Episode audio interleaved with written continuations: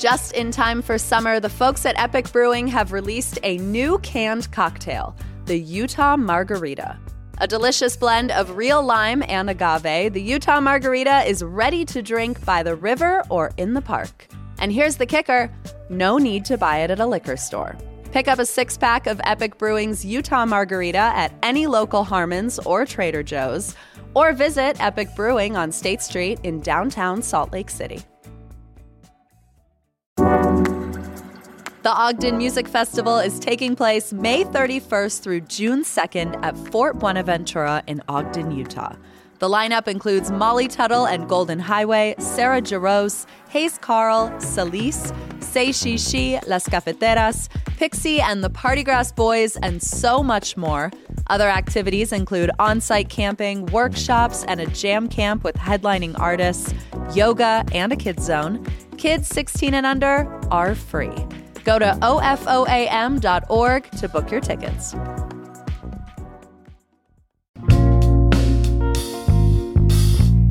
Here's what Salt Lake's talking about.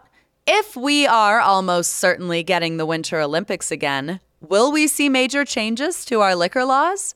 And how much easier will the state of Utah make raising a glass as early as next year? Today is your annual Booze News Roundup and liquor lawmaking forecast. It's Tuesday, December 19th. I'm Ali Vallarta, and this is CityCast Salt Lake.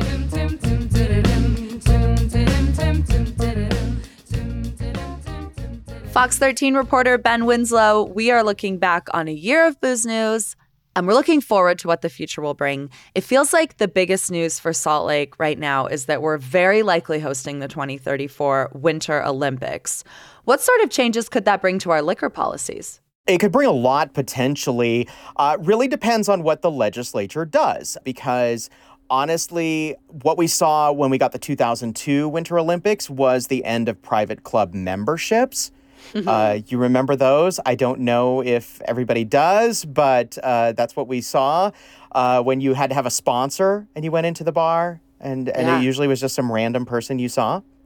So we could see some changes to make it more, shall we say, hospitable to people who aren't from Utah, like we saw previously. Uh, we could see similar to what uh, the All Star game brought, where you had pop up liquor stores to meet demand. That's that's one scenario. All roads lead to Capitol Hill, and it just depends on what they're going to do with it. Yeah, Okay. So if we're thinking about an event like the Olympics, that is an this is my favorite expression of yours. That is an all roads lead to the legislature example. Like there's not much the DABS could do for a short-term event like that. There is a little bit that they can do in statute. For example, like the pop up liquor stores that we saw during the NBA All Star game. That mm. is something that they can do with existing. It's, it becomes a budgetary function. But in okay. terms of like statute, of maybe making things more accessible, let's say legalizing mini bottles. That clearly has become a legislative function again, even though, as an aside, the legislature put it on the DABS, the DABS advanced a rule, then the legislature decided it was best for them. But a lot of these major policy lifts, bar licensure, how many licenses we get, those kinds of things, those are a legislative function. I mean, I imagine with an event like the Olympics, well, let me tell you my Olympic dream is basically that all of downtown becomes just like a giant beer garden.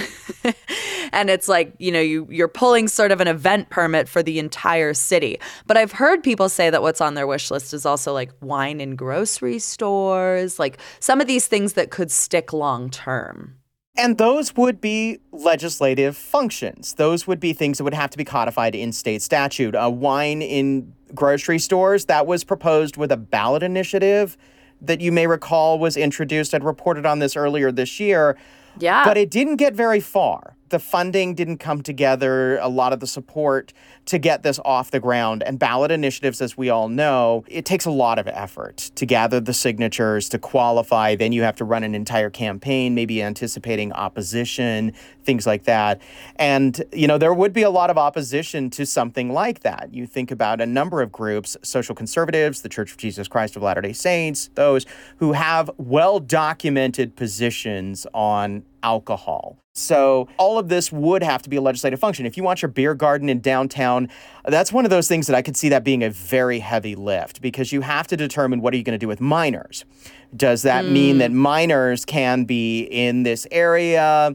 Or do you put people in certain areas? I mean, you think about any festival that you go to where they have like a beer garden or a place for cocktails or spirits. Um, it's usually walled off from everybody else. And minors are definitely not allowed. There's an ID check because, of course, you know, from the legislature's perspective and from a public safety perspective, you don't want minors being able to access this. Uh, no one wants that. But it becomes a mechanism of how do you ensure that minors aren't illegally getting access to alcohol. I mean, it does seem like the legislature is more interested in navigating these kinds of logistical hurdles when it comes to events that bring in a lot of visitors. But as residents, like, we would like them to take up this stuff as it impacts our day-to-day lives. Like, why is it that there is the the will? They manage to find the will and the way when it's for visitors to Utah, but not residents. I don't know if that's a question I can answer per se, because uh, a lot of it deals with how much of are they hearing from constituents. And lawmakers are actually pretty responsive to their individual constituents. It's balancing the competing interests that you see on Capitol Hill. And it's the give and take of legislation. And there's a lot of interests on Capitol Hill when it comes to matters of alcohol policy. You think about when we raised the alcohol level on beer to 5% ABV, not 0.05, which is the DUI level. But there's always right. a give and take. And you do have a number of groups that have feelings and very strong feelings about this, and they are not afraid to engage with their legislators.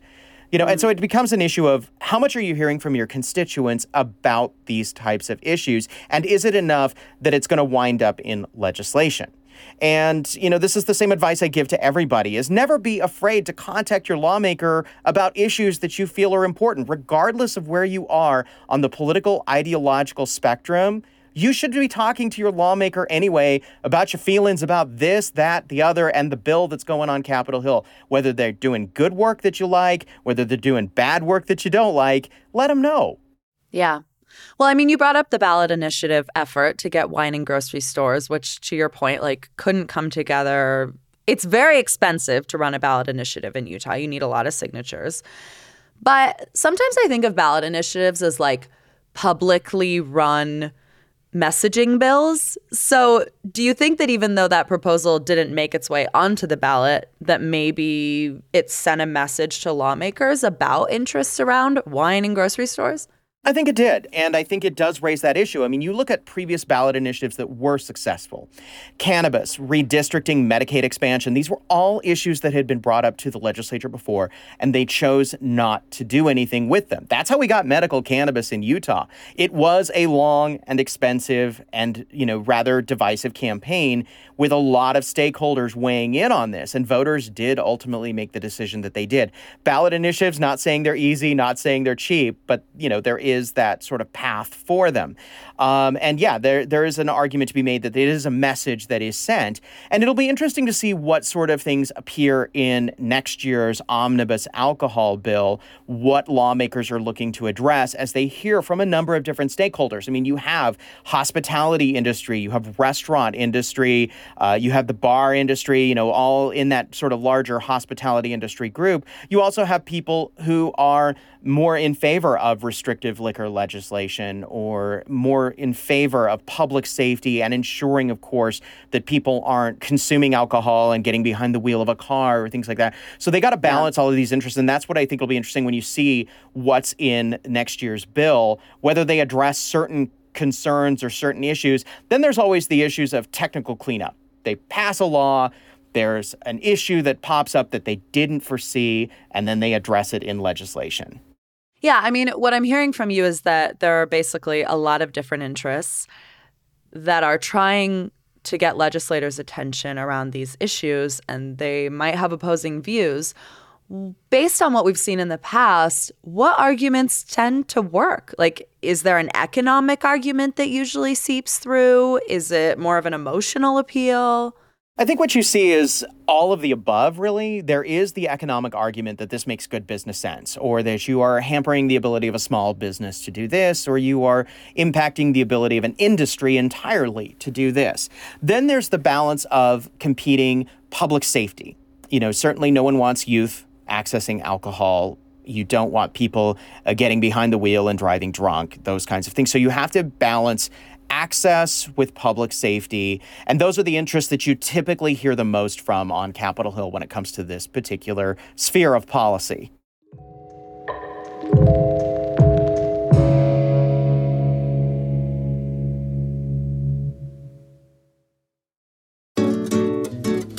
The Living Traditions Festival is back in downtown Salt Lake City, May 17th through 19th.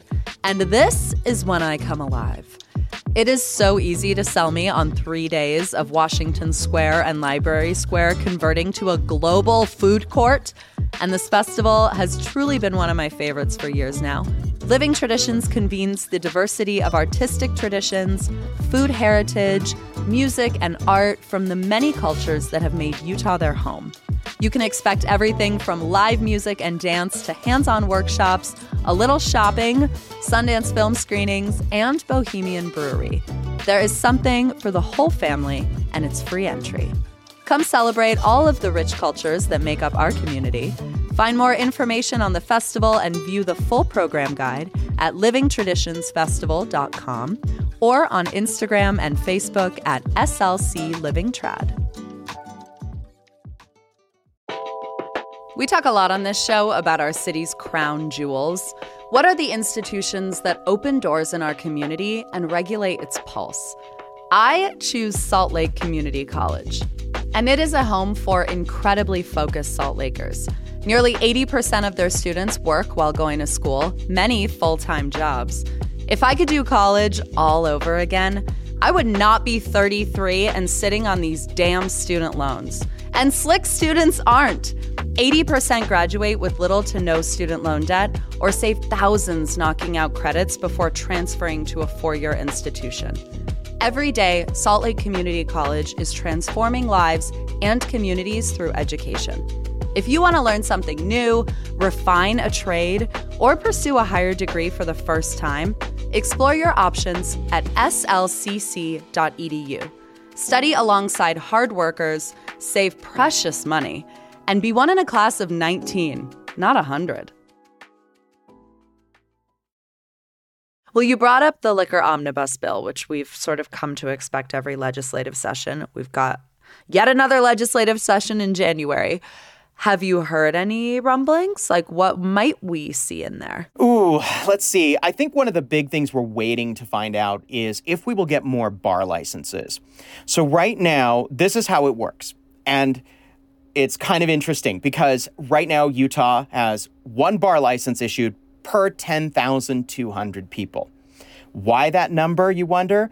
It's completely made up. It means nothing. they just pulled it out of nowhere. That is the ratio. But because bar licensors are so coveted and there's so many businesses that want one and that there becomes this sort of pent up demand and this this just scramble for it where it becomes Willy Wonka's golden ticket. Uh, mm-hmm. Even the point where DABS commissioners have complained and told people to contact your lawmakers if you have problems with this.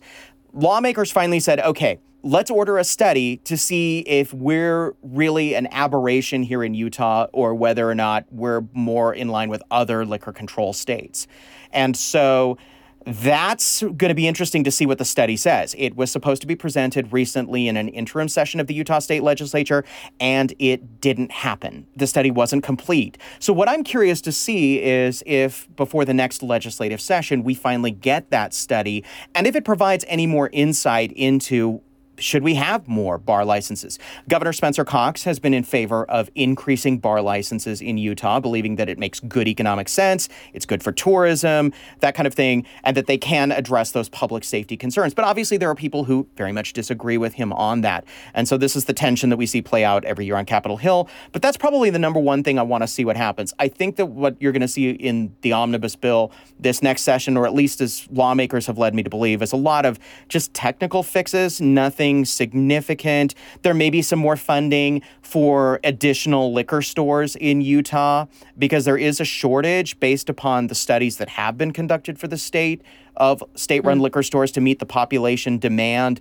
But that becomes a budgetary issue of do you have the money to build all these new liquor stores and will it, you know, continue to raise money for it? And can you, again, can you guarantee public safety, all that stuff? So uh, stay tuned on the omnibus liquor bill, but the bar licenses is the number one thing that I'm going to be watching for. Well, it's interesting because when we think about like more bar licenses in the state of Utah, I was so surprised. I think it was in the November DABS meeting that the city of Torrey, which has been kind of a tourist town for a while now, got its very first bar. It's actually a cidery. And like statewide, there are some of these tourist towns that really would like to see more bar licenses.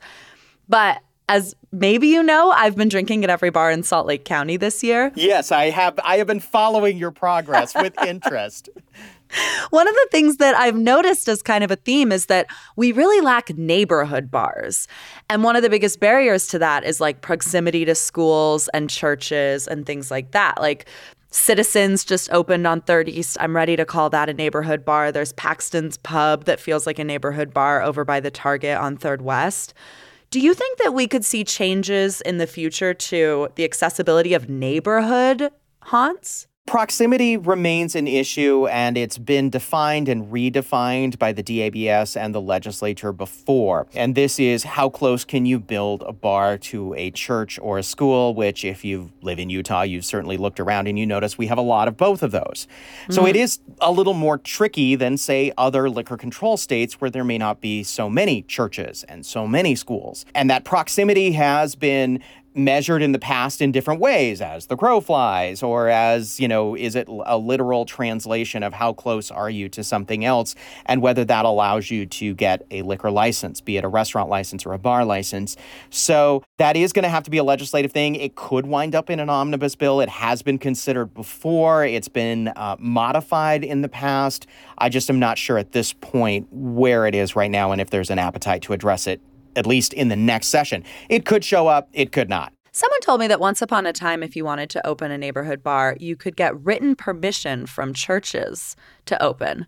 Do you know if that's true? I know this has been your beat for a while. Yes, I mean there is this thing called local consent, and and this is something that happens with uh, liquor applications or liquor license applications that go before the DABS all the time.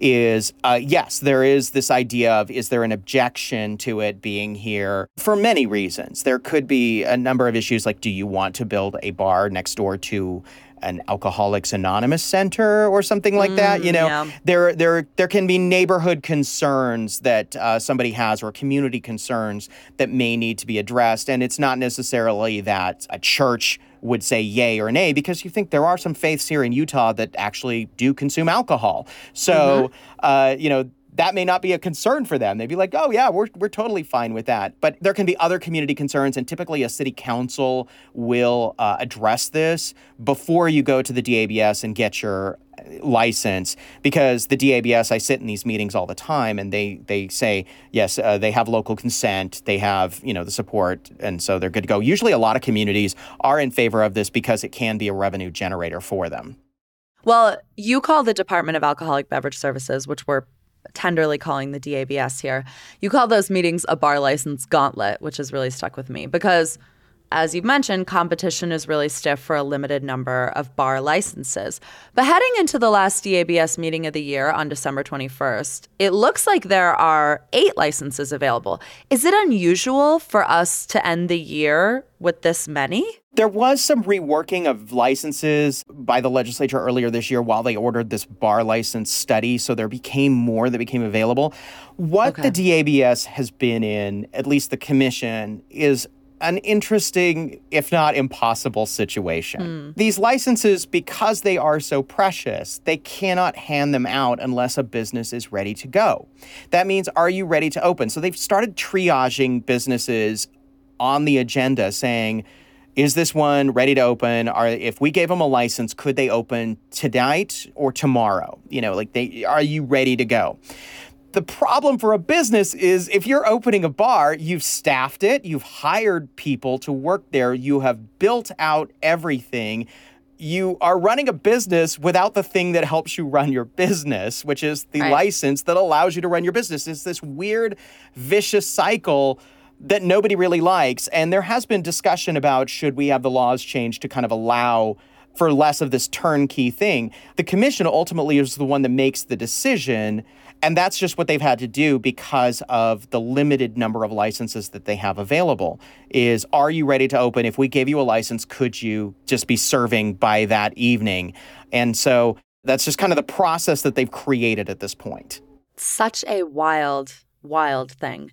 I do want to ask you before I let you go like, is there one liquor related policy item or change that we've seen this year that you think people might not know about or is really important for them to know about? I do have one. I did a story on it recently, and people Okay. may have missed this. Uh, so, if not, here's your your news recap. In 2024, the DABS is going to launch online ordering, which means it's going to be curbside pickup. So, think about like grocery stores where you order online and then you go and you pick it up. Well, that they're doing mm-hmm. something similar. It's a little different because, you know, it, we are talking about alcohol here. But what they are doing is the, the way it would work, and they're finishing up the website and everything, getting it ready to go so that they can launch it probably summer 2024. But you would go online, you would select your local liquor store, you would pick the products that you want, put it in your cart, and then you would go to the store, show your ID, and walk out with your stuff. So, Okay. saving you a lot of time, particularly during the holidays, as we all know, when state run liquor stores kind of get a little busy. And I'm being very kind when I say get a little busy. It's a madhouse, let's be Yeah. honest. Line Uh, out the door. Like, yes. And so, uh, you know, it could certainly take a lot of the stress out of it for consumers. And if you have been in newer built liquor stores lately, you'll notice there's an area that sometimes says will call or, or like, you know, something like the, uh, collect or something. They're building for this. To, to, so a special counter where you can go and pick up your order. But again, the, the rules will be you'll, you'll need to show your ID so that they can verify that you're not buying alcohol with mommy's credit card. Right. But it saves at least a lot of the shopping time. Uh, so that Yeah. that's definitely something I think people should know about. And at least the people I've talked to outside liquor stores when I lurk, they're very excited about that idea. Yeah, I'm sure we'll get high utilization, especially the liquor stores that are like, I mean, what's that one downtown? Is that Fourth West? That's always just That one's feels going like away. it's total chaos. Oh, it's going away? Yeah, so the Pioneer Park area liquor store is going away. That one will be replaced by a new one, which is on Broadway between State Street and 200 East. A- And it's beautiful. two stories of liquor store right there. and all glass. Big, Like, very glass modern, gorgeous. wall. Yeah, it's uh, the interesting thing is is um, what we've seen under the Cox administration uh, with the design of liquor stores is there's been definitely sort of a more modernization of the look. There's also Mm-hmm. been uh, refrigerated beer cases, beer caves that have been put in the new ones, and that's as they have the budget for it. They obviously can't retrofit all the stores that are right now, but as they go forward, uh, Executive Director Tiffany Clason has told me that she would like to see the beer caves and things like that built into the future stores. Yeah, huge. Okay, the thing that might also change our alcohol buying and bar going experience in the coming years that I know Utah's been working on is the virtual ID, like being able to have your identification on your phone. Do you think that that's something that might get tightened up or finalized this legislative session? So it's available now through the Department of Public Safety, uh, which runs the driver license division. You can download the app right now. I have it on my own phone. What I've observed personally has been the issue is a lot of bars just don't have the technology yet. They don't have it themselves to be able to, to read it. Okay. So, at least for now, uh, and I think it's as people upgrade their systems on their end as a small business owner, as a bar or hospitality group, you'll Yeah. see more adoption of that. But you can download it today if you wanted that mobile driver license. Just not sure how far it'll be used, at least not for the short term. Hmm. Yeah. Okay. All right. Ben Winslow, I got to ask you if you're raising a glass this holiday season, what's in it? Old Sandy. Still? Still? This was your answer last year, and I wanted to give you a, you wanted me to just basically say I'm drinking something better. No, I'm still on my trashy nog. And I love it. I love it so. And I am Old proud. Santee. Old Santy. yep. This is it's got it's bourbon, right? Is there rum in it too? I think so, yeah. it's the good stuff. yeah. I mean, nine ninety nine for seven hundred and fifty milliliters. It's got to be good. you can't go wrong. It's just the happiest of holidays with that stuff. Fox 13 reporter Ben Winslow, thank you so much for your time. Happy holidays. My pleasure. You as well.